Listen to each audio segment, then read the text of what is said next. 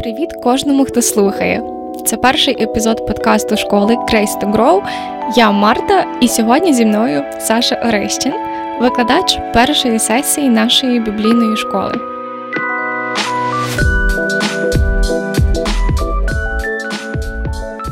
Саша, привіт. Привіт, привіт, друзі, всі, хто нас чує. Привіт, Марта. Ті, хто підписаний на нашу сторінку і хто вже був на нашій сесії, багато знають про вас. Але можливо цей подкаст буде слухати більше людей. Тому розпочнемо з такого міні-знайомства. Розкажіть, будь ласка, трошки про себе, чим ви займаєтесь в житті і чому ви це любите? Е, я є е, керівником, директором Інституту лідерства, управління та коучингу. І те, чим я займаюся, і не тільки в рамках інституту, а взагалі по життю, в мене є дві якби, такі пристрасті: це лідери, щоб вони максимально розкривали свій потенціал і жили згідно того потенціалу, який дав їм Бог. Ось, і виховували наступне покоління лідерів. І друге, це церква або організація, що вона не жила для себе, а жила для якоїсь вищої мети, вищої цілі, от, і впливала на цей світ, змінювала цей світ на краще. З вашої відповіді видно, що церква є для вас великою цінністю. І в теорії, і з вашого досвіду, скажіть, будь ласка, як би ви відповіли на питання життя в церкві і без неї? В чому різниця і що взагалі означає бути в церкві? Бач, Марта, тут, коли ми говоримо за церкву, то Церква дає людині, ну от найперше, це якийсь відповідь на екзистенційну кризу, яка є в людини. Кожна людина, вона свідома людина, вона прагне зрозуміти якісь сенси, великі сенси, що я роблю в цьому світі, що я, ну, звідки я прийшов, ем, що я хочу після себе залишити, який вплив я хочу зробити. І, власне, церква, вона, мені здається, найкраще вирішує екзистенційну цю кризу людини. Тобто вона життя в церкві воно наповнює змістом. Змістом, е, скажімо так, сенсами більшими, ніж просто ну, якісь короткотривалі, скажімо, комфорт чи вигода. Є якісь великі сенси, які тебе переживуть, які будуть е, існувати після того, коли ти е, підеш з цього, цього світу. Тому найперше, от людина, яка живе, яка, ну скажімо так, належить до церкви, да, або яка себе ідентифікує з церквою, це людина, яка має життя наповнене змістом. Е, життя наповнене великими сенсами. По-друге, це церква, е, церква дає людині приналежність до спільноти. Е, тобто кожна людина, вона ну їй важко виживати самі, їй хочеться бути частиною чогось. От. І церква це є те середовище, безпечне середовище, де ти почуваєш себе комфортно, вільно, де знаєш, що тебе люблять безкорисливо. І бути частиною такої спільноти це надихає. Ось і сьогодні наше суспільство ну, також направлено все на розвиток. Ми хочемо розвиватися, і церква це те місце, яке допомагає людині змінюватися, яке допомагає людині виправляти, ставати кращою, духовно багатшою. Тому ось е, ну, це все, от якби такі переваги життя в церкві. Да? І ну, і звичайно, що церква, вона що найбільше дає це мир в серці, і знати того, що коли твоє життя закінчиться, в тебе є стосунки з Богом, які продовжать твоє життя вічно добре, тобто тобто перспективи вічності. Тому, от, якщо говорити церкву, от е, людина, яка відвідує церкву, яка належить до церкви, це людина, яка е, має високі сенси в житті, це людина, яка має класну спільноту, людина, яка розвивається, людина, яка ось має мир в серці і мир з Богом. Тому це все, що що дає церква для людини. І ну, відповідно, людина, якщо поза церквою, вона десь втрачає оцю. Ну, я не скажу, що там геть не можна знайти якісь речі там поза церквою, там спільноту якусь, да, там люблячу сім'ю. Звичайно, що можна. От. Але є щось таке, що церква, ну, ну, якщо ми говоримо за екзистенційні от питання, питання сенсів і питання вічності і душі людської, то якраз церква вона це те місце, де людина може вирішити в повній мірі ці питання. Це звучить так, наче це лише одні переваги бути в церкві, плюси та хороші сторони. Але є випадки. Я особисто таки знаю, коли людина, перебуваючи довгий час в церкві, вона все-таки вибирає, що для неї краще бути поза церквою. Це може бути питання в церкві, чи це все-таки особисті стосунки з Богом, як ви думаєте? чому так трапляється? Ем, я думаю, ну на це може бути багато причин, але одна з причин це те, що ми часто ідеалізуємо церкву, і ми очікування від церкви, що це ідеальне середовище. Насправді церква це люди, і люди недосконалі. І як хтось сказав, що не шукайте ідеальної церкви, тому що ви її зіпсуєте тому що ви недосконалі. Тільки ви туди попадете, ви зразу вона стане недосконалою. Тобто люди недосконалі в церкві, і, на жаль, коли люди от, е, якісь мають завищені очікування, це може ну, от якось невиправдані очікування привести до розчарування, коли люди побачать в церкві якісь там, не знаю, плітки чи ще якісь речі. Ну, от, Тому що церква це місце людей, які проходять процес трансформації, змін, розвитку. Вони є недосконалими. От, І тому може ну, найчастіше причину, яку я бачу, чому люди розчаровуються в церкві, це розчаровуються в якихось людях конкретних. Вони не розчаровуються в Бозі, а вони розчаровуються більше в людях, в спільноті, і е, десь вони не отримали того, що вони хотіли би отримати. Ну, або другий такий момент, що бувають неправильні. Мотивація, да, неправильно, чому людина прийшла в церкву. Вона прийшла за якоїсь вигоди, і коли вона цього не отримує, Ну ось і вона просто уходить. Та я зрозуміла. Важко сказати, напевно, якусь однозначну відповідь, але швидше за все це так і є. Зараз пропоную перейти до ще одного запитання. Воно пов'язане з тим, про яке ми щойно говорили. Чи потрібно нам, як церкві, взаємодіяти із суспільством, в якому ми проживаємо, і впливати на нього? Чи це суспільство має шукати контакт із церквою і хотіти бути в ній? Звичайно, що це має бути взаємно, взаємна любов, скажімо так, да, один до одного суспільства, до церкви, і церква е, до суспільства. І чому це стається, що відбувається цей розрив?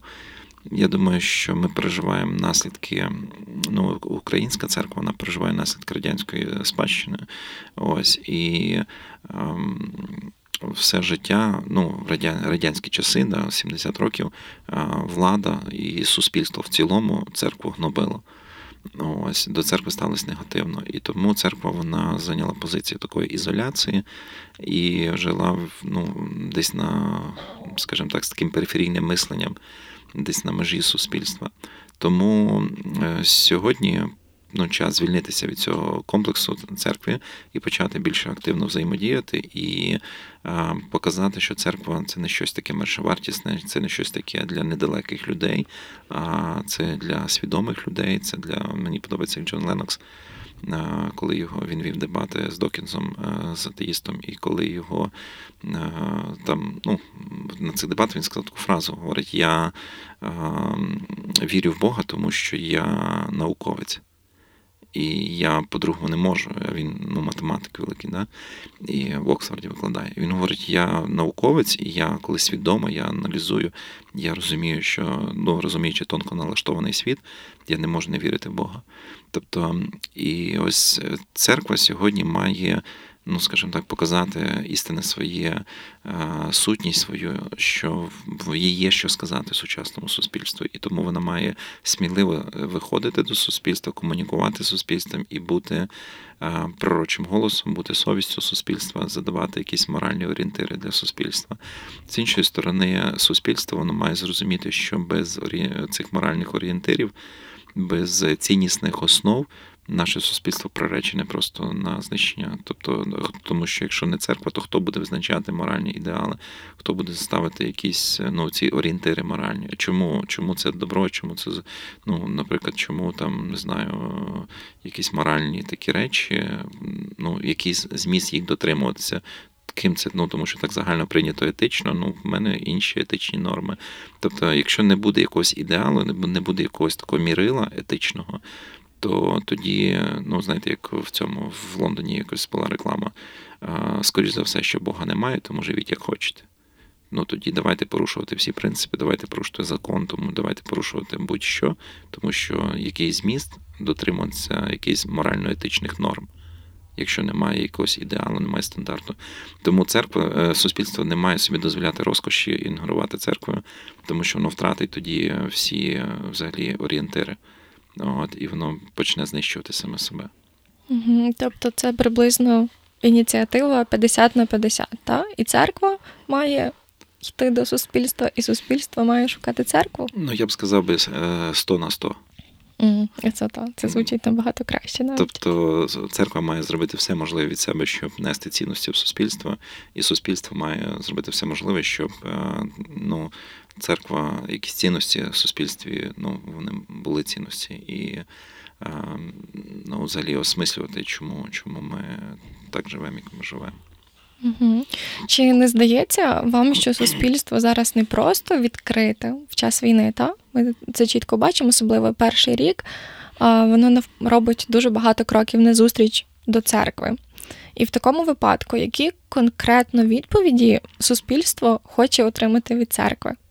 Особливо там перші три місяці ми бачили, як люди горнулися, шукали відповідей, кликали до Бога і йшли в церкви різні. Як ви думаєте?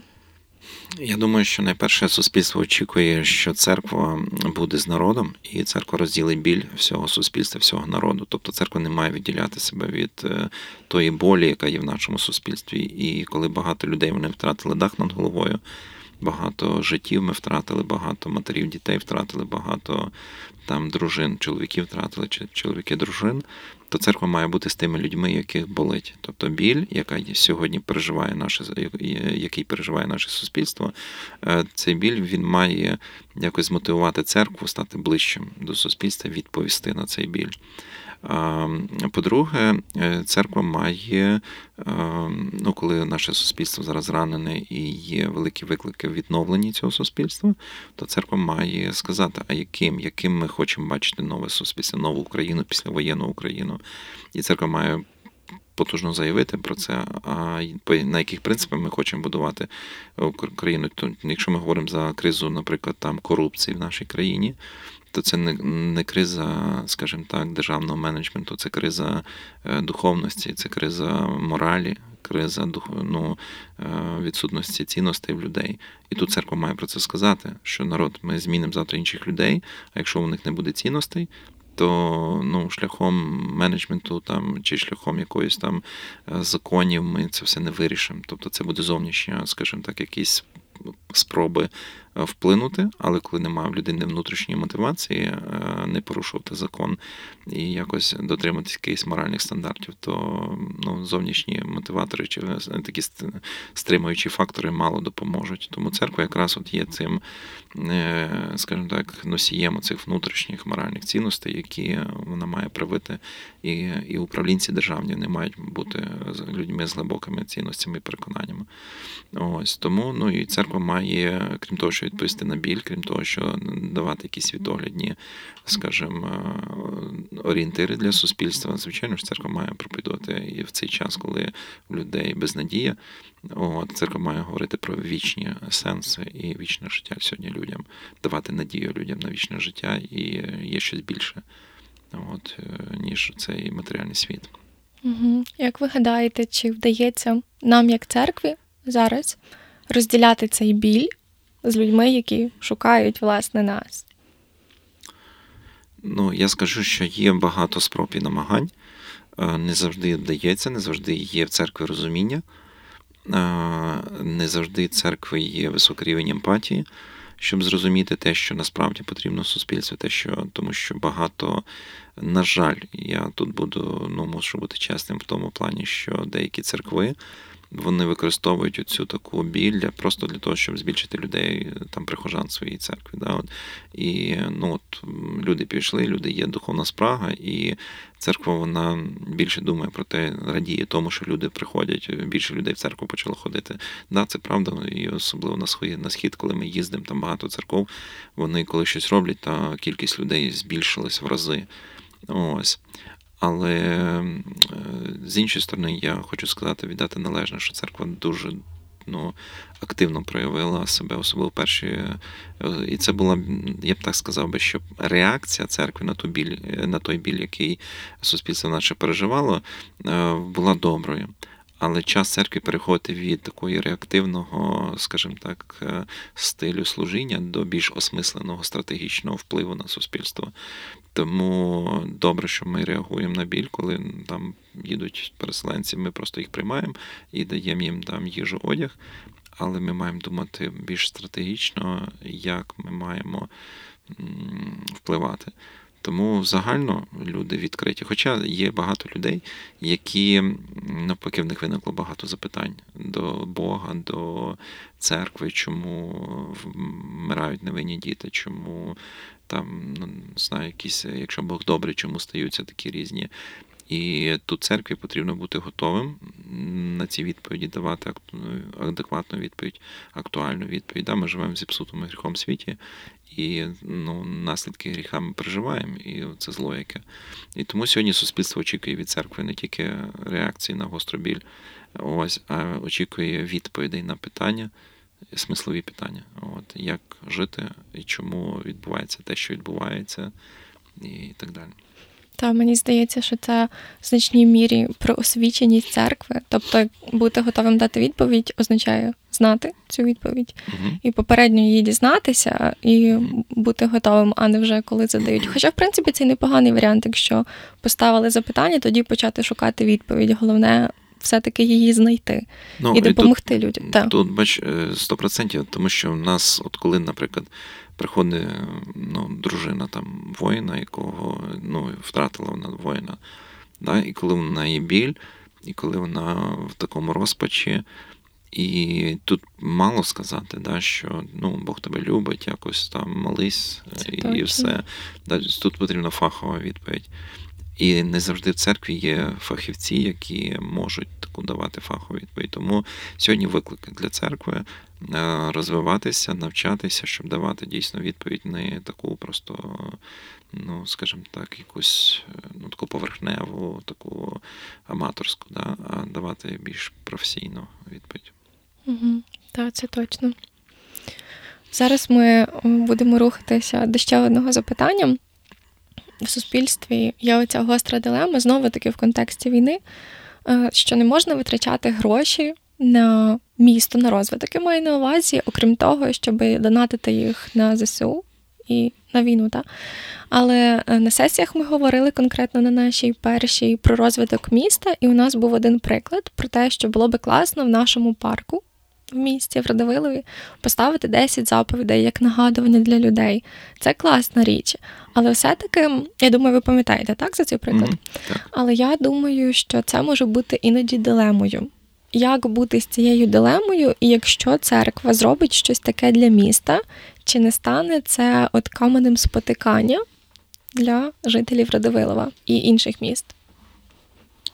Ем, я розумію, що багато на жаль, оці всі дилеми, які виникають, на жаль, е, іноді це політики розхитують, тому що ем, ну, хтось там, скажімо так, провладний, там щось зробив, зразу опозиціонери, щоб собі там якось балів якийсь набрати. На жаль, на жаль, буває таке. Я не кажу, що там е, все добре роблять ті, хто там витрачає кошти на якісь такі от речі е, на розвиток міста. Ем, я думаю, що тут нас ми не можемо бути такими крайніми. Нам потрібно е, і одне, і друге, як Ісус говорить. І цього це треба робити, і цього не не залишати. Тому е, те, що потрібно допомагати нашим воїнам, те, що робити не потрібно е, ЗСУ, це однозначно. Це це треба робити, це має бути в пріоритеті. І зараз у нас ціль, ну, перша така короткострокова ціль це виграти війну, перемогу, яку ми всі чекаємо. Ось. Але разом з тим нас ми маємо мислити більш далекоглядно. Е, здається, Черчилль він сказав таку фразу, що. Коли йому сказали е, під час війни, що давайте оптимізуємо витрати на культуру, то він говорив, він сказав таку фразу: якщо ми культуру е, витрати оптимізуємо, то нема сенсу воювати. А за що ми тоді будемо воювати? Тобто, а за що ми тоді вмираємо, да? якщо в нас немає? Тобто ми маємо розуміти, що та ціна, яка платиться, вона платиться за щось. І якраз церква вона сьогодні має говорити про ті сенси, ради яких йде війна. Церква має говорити про нашу ідентичність, про культуру, про оці великі якісь е, смисли. І церква має бути носієм цього всього. І, наприклад, ті ж самі 10 заповідей, чи якісь це є і не тільки про 10 заповідей, це не тільки щось таке духовне, скажімо так, має бути. Це має бути якісь е, патріотичні, скажімо так, речі. Да? От Там був скандал з приводу батьківщина мати, да? цей тризуб, який там поцепили. Ну, це символи національні, це ті речі, це ідейні речі, за які ми воюємо. І тому, якщо ми їх зараз не будемо, ну піднімати, говорити, культивувати, не будемо в це вкладати коштів, не будемо якось. Е, то тоді ну, зміст всього нашого. Ми що за землю просто воюємо? Ні, ми і за ідею воюємо. І це боротьба за ідентичність нашу і за нашу незалежність. І тому, якщо ми втратимо ідентичність, і втратимо незалежність, то ну чи навіть якщо здобудемо незалежність, а і ідентичність забудемо, хто ми, і просто ну, відвоюємо територію, а в нас немає нашої свідомості національної національної ідеї, такої духовно-національної ідеї. Тому церква має бути носієм цього. І тому, звичайно, що церква має з мудрістю зараз е, використовувати всі кошти свої, які в неї є, і ці кошти партнерів, які допомагають. Да? Тому що багато саме зараз в Україні допомагають через церкви багато західних партнерів. От І звичайно, що ці кошти треба використовувати, якщо церква просто собі хоче нові лавочки зробити в церкві, от, там, чи нові, не знаю, там ну, ремонт там якийсь, бо тут гроші дали якісь спонсори, бо зараз війна в країні. і це додатковий фандрейсинг можна було зробити, то, то це церкві преступлення такі речі робити да, зараз під час війни. Але якщо церква хоче якісь ідеологічні речі в суспільстві робити, якось впливати на цей світ, на місто, то це церква має робити, зобов'язана це робити. Погоджуюсь цілком і повністю, що церква от покликана Ну, от абсолютно впливати і шукати всьому сенс. Це відгукується навіть е, з другою відповіддю, так, коли ми говорили ще раніше, що церква має піднімати питання сенсу, так, і от, власне, і давати відповіді, для чого ми це робимо. І в загальному було б класно, та ви сказали таку фразу, що церква мудро розпоряджалася грошима. Напевно, це не тільки має залежати від зовнішніх обставин, таких як війна, а взагалі Абсолютно. церква має мудро в цьому поводити себе мудро і прозоро і відкрито про це говорити. Тобто, ну, це, це тема така важлива. Угу, Так. Далі пропоную поговорити трошки про традиції. Дуже багато людей вбачають в церкві такий інститут, який зберігає традиції, так? І ні для кого не є секретом, що протестантські церкви також вони мають певні свої традиції, які вкорінювалися роками. І, от, наприклад, у нашій церкві традиційно проводилися служіння на Великдень о 6 годині ранку. Цього року ми трошки змінили цю традицію, і відповідно це було по-іншому, і погляди були різні, вони відрізнялися один від одного. Так? Як, от, власне, насправді церква має ставитися до таких традицій? Яка роль церкви? Вона має зберігати традиції і бути острівком стабільності для людей, які шукають іноді миру спокою, наприклад, в церкві. Або вона має відповідати за зміни і реформацію. На якій стороні нам бути? Це це добре питання. Бо ж, е, якщо говорити за зміни і реформацію, то мені здається, що церква це те середовище, де зміни найповільніше відбуваються, на жаль. Якось, скажімо, бізнес він реагує швидко на зміни, які відбуваються. Громадянське суспільство трошки пізніше, державні структури ще пізніше, а вже церква, мабуть, сам. Тобто зміни, які в бізнесі відбуваються там за півроку, то в церкві треба іноді десятиліття, щоб ці зміни відбулися в церкві. Тому, на жаль, і тому тому це підкріплено саме якраз таким страхом що ми, змінюючи щось в церкві, ми змінюємо істину, змінюємо якусь сутність нашу. Тут церква має зрозуміти, що будь-яка традиція вона несе за собою якусь суть, вона має нести якусь ідею. Тобто традиції вони потрібні. Е, без традицій, без традицій ну, неможливо взагалі якусь вибудувати ідентичність, культуру. Да? Тобто традиції вони зберігають нашу ідентичність, навіть українські традиції, да, якісь вони дуже важливі. Але є небезпека в тому, що ми за самою формою, в якій ця традиція виражена, забуваємо суть, що ця традиція, тобто будь-яка традиція, яка починалася колись, вона мала в собі дуже добрі якісь ідеї. Але проходять роки, і наступне покоління воно вже не знає. Ну, ви знаєте, цю класичний приклад там про цю курку, як там е, запитала донька, мами, наш ти курку розрізаєш, там, коли кладеш в кастрюлю. О, тому що так робила моя мама. Так. Запитала, чи, чи мами, тому що так бабуся, бабуся. робила. А коли бабусь запитали, то вона сказала, у мене просто кастрюлька була маленька, я розрізала, і бо мені не вміщалася в кастрюлю, тому я там щось. Ось, от, от так буває. Да? Тобто, коли е, хтось починає якусь традицію, певно, то в, в ній є якийсь сенс. Вона несе в собі якусь ідею. От, І щоб цю ідею краще донести до людей то якась форма, якась, скажімо так, вираження цієї ідеї е, в якійсь там такому зовнішньому прояві, воно допомагає людям цю ідею зрозуміти. Але коли ця е, ідея, скажімо так, форма продовжується, а ідея вже загубилася десь по дорозі, і просто церква відстоює е, просто цю форму, не розуміючи, яка ідея за нею стояла, то це катастрофа. Церква цього це ну, такий це злочин церкві робити, продовжувати традиції, в яких немає змісту. Тому церква має осмислено підходити до своїх традицій. Церква має мати традиції, це добра штука, і добрих традицій треба триматися як до тих пір, поки вони не втрачають своєї сутності. Ось, але бути творчим, бути інноваційним, і якщо ми хочемо відповідати бути актуальними для сучасного суспільства, то ми маємо бути зрозумілими для сучасного суспільства. І всі наші традиції, навіть риторика, навіть слова, які ми говоримо, і ті символи, які ми говоримо, вони мають бути зрозумілими. Тому що буває таке, що людина приходить в церкву. І вона сидить і е, слухає собі, думає, начебто українською розмовляють, але нічого не розуміє. І тому навіть сама риторика в нас буває така там столітньої давності, і ми якісь слова в церкві такі використовуємо, які в побуті не використовуємо, але в церкві, коли стаємо десь на в церковному середовищі, з'являємося, нас навіть інтонація іноді міняється, тон голосу змінюється.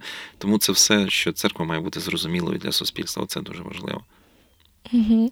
А церква має бути зрозумілою більше для суспільства чи для церкви? Зараз поясню, що маю на увазі. Наприклад, е, про ті самі слова, якщо молодь почне там вживати ці слова, якими ми звикли комунікувати, старші покоління можуть розуміти далеко не весь наш не всю нашу лексику, та не всі наші слова.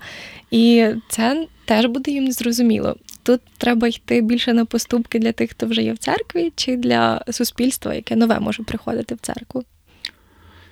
Ем, Бачите, тут, е, коли ми говоримо про церкву, то ну, в церкві має бути високий рівень емпатії. Тобто молоді, е, молодь має е, зрозуміти старше покоління, а старше покоління, в свою чергу, має розуміти молодь і вчитися розуміти молодь. І між оцей боротьба поколінь вона має бути ну, якось, скажімо так, сьогодні от нам потрібно сприяти, щоб не було такої боротьби між поколіннями.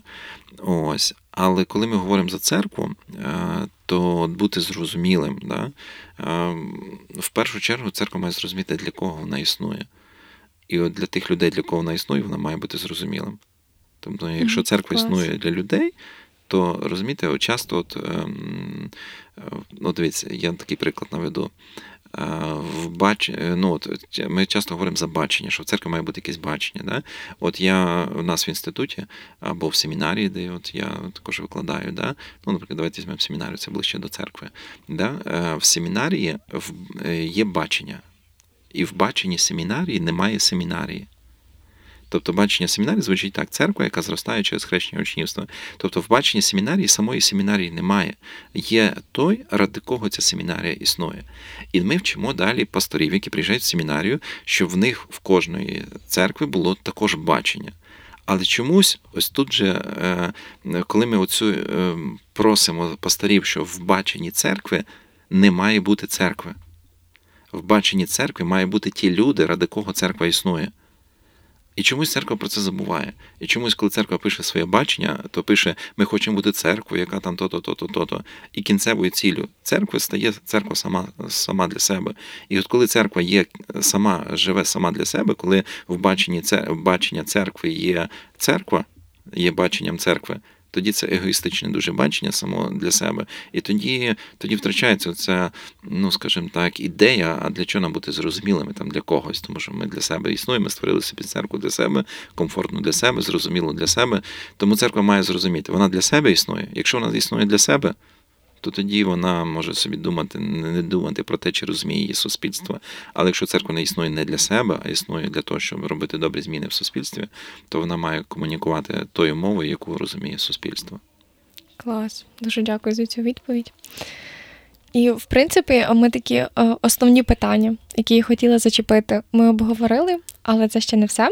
Я знаю, що ви є власником бібліотеки, та, яка складається із п'яти тисяч книг. Я не помиляюсь? Правильно? Ну, є Приблизно. щось є щось таке, да.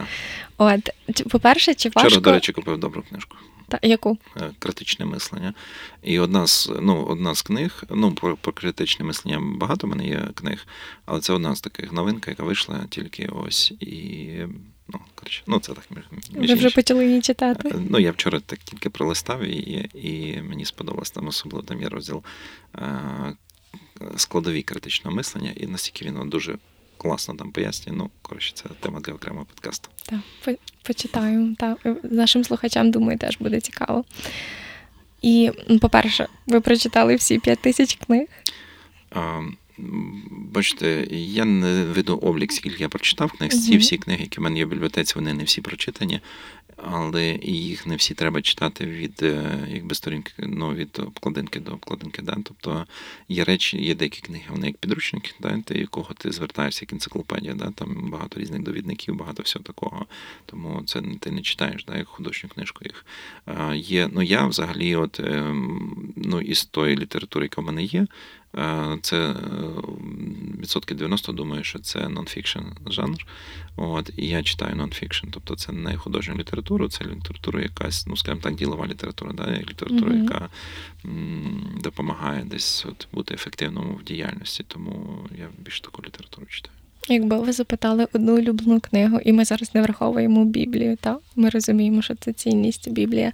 Ви б могли одну виділити, чи це надто складно? Це просто має зараз лежати душа до якоїсь книги? Немає, немає однієї улюбленої. Це просто на кожному періоді е, формування твого. Ти в силу своєї зрілості Якісь книги на тебе впливають більше, якісь менше. Якісь книги ти починав читати там 10 років назад, і ти не бачив, вони тобі не заходили, а ти зараз підходиш до них і вони вау.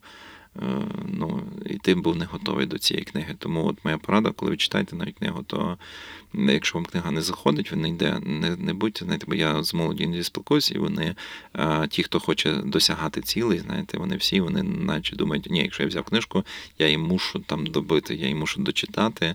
Якщо розслабтеся, якщо вона не йде, відкладіть, візьміть другу, яка вам зайде. Тобто не, не мучте себе, не, не треба мені дочитувати до кінця.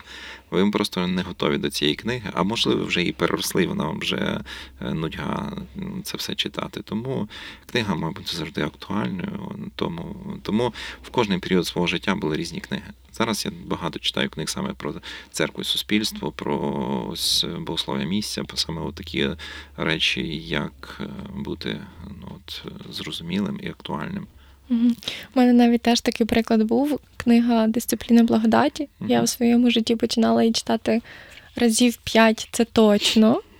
І вона мені просто, ну от як кажуть, ну не підходила на, на часі, точно не була. І один день я дала їй останню спробу, і вона для мене стала такою цінністю і відкриттям. Просто я її прочитала, напевно, за тиждень, хоча ця книга не є дуже такою легкою та, для розуміння. От, але та, це, напевно, більше про те, що має бути доречна, вона актуальна зараз. І для кожної людини. Ну, звичайно, є якісь класика, скажімо так. Та, от Якщо говорити Клайв Льюіс, то це книга, які я, скажімо так, дарую, незалежності е, від того, хто ну, наприклад, у нас там день вчителя був, і ми там через дітей, класним керівникам і там іншим ще деяким вчителям просто подарували Льюіса просто християнство. Да? Тобто це книга, яку ну, я хотів би дарувати кожній людині. І це така класика, яка не втратить своєї актуальності і мала би бути цікавою, в принципі, для світської навіть людини, яка ніколи не цікавилась християнством, тому що саме для цього не написана ця Льюіс писав. Тому, якщо говорити, от я б рекомендував да, ну, класику також якось читати, християнську класику в тому числі.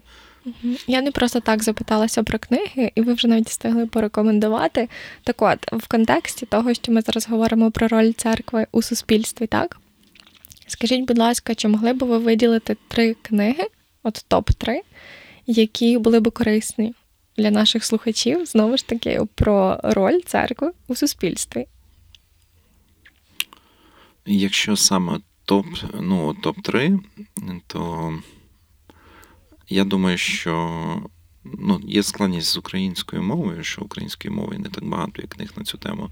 І це, от ми зараз, от якраз я сьогодні говорив з нашим президентом семінарі, ми хочемо якось це діло, цю, цю пригалину, скажімо, компенсувати. Е, почати щось перекладати толкове. Але одна з, наприклад, книг, яку я дуже рекомендував би, це, мабуть, номер один книга. Вона дуже проста, вона не є складною книжкою, там небагато сторінок. Це ті, що змінюють міста. Це книга Алана Плата, це наш давній друг от семінарії. І я думаю, що це це світоглядна книга і разом з тим практична дуже книга, як церква може бути актуальною для суспільства і впливовою на суспільство. Вона розширяє розуміння місії церкви в цьому світі.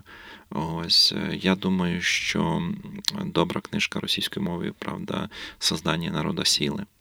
Е, це як церква має стати частиною громадянського суспільства. Ось це добра книжка. Я думаю, що є легенька книжка така, яку легко прочитати на одному диханні можна служіння Богу в сучасному місці. Це все книги про місто сучасне. Є ряд інших книг, там е, богослов'я міста, богослов'я розміром з город, місія в городі. Ну, На жаль, я ж кажу, є російською мовою, е, там вони ще видавались там трохи раніше ці книги. Ось тому, ну от якось так. Ну і Тімоті Келлер, е, Центрова церква. Я думаю, що це така книга, яку б я рекомендував би. Угу, Дякую. То такий секрет чи не дуже для наших студентів. Оця перша книга, про яку ви сказали, ті, що змінюють міста, вона буде обов'язково, не обов'язково для прочитання. Ми будемо її читати і обговорювати разом із студентами нашої школи цього року після першої сесії. І, в принципі, це всі питання, які були важливими, і ті, які цікавили наших студентів після сесії, і не лише студентів. І, взагалі, дуже дякую вам за цю розмову. І вірю, що нашим слухачам, нашим студентам і лише було не менш цікаво, ніж мені слухати ваші відповіді. І дякую, що викладали також в нашій школі to Grow. І бувайте всі, хто слухає, і пам'ятайте, що Бог дає благодать, а значить, ми можемо зростати.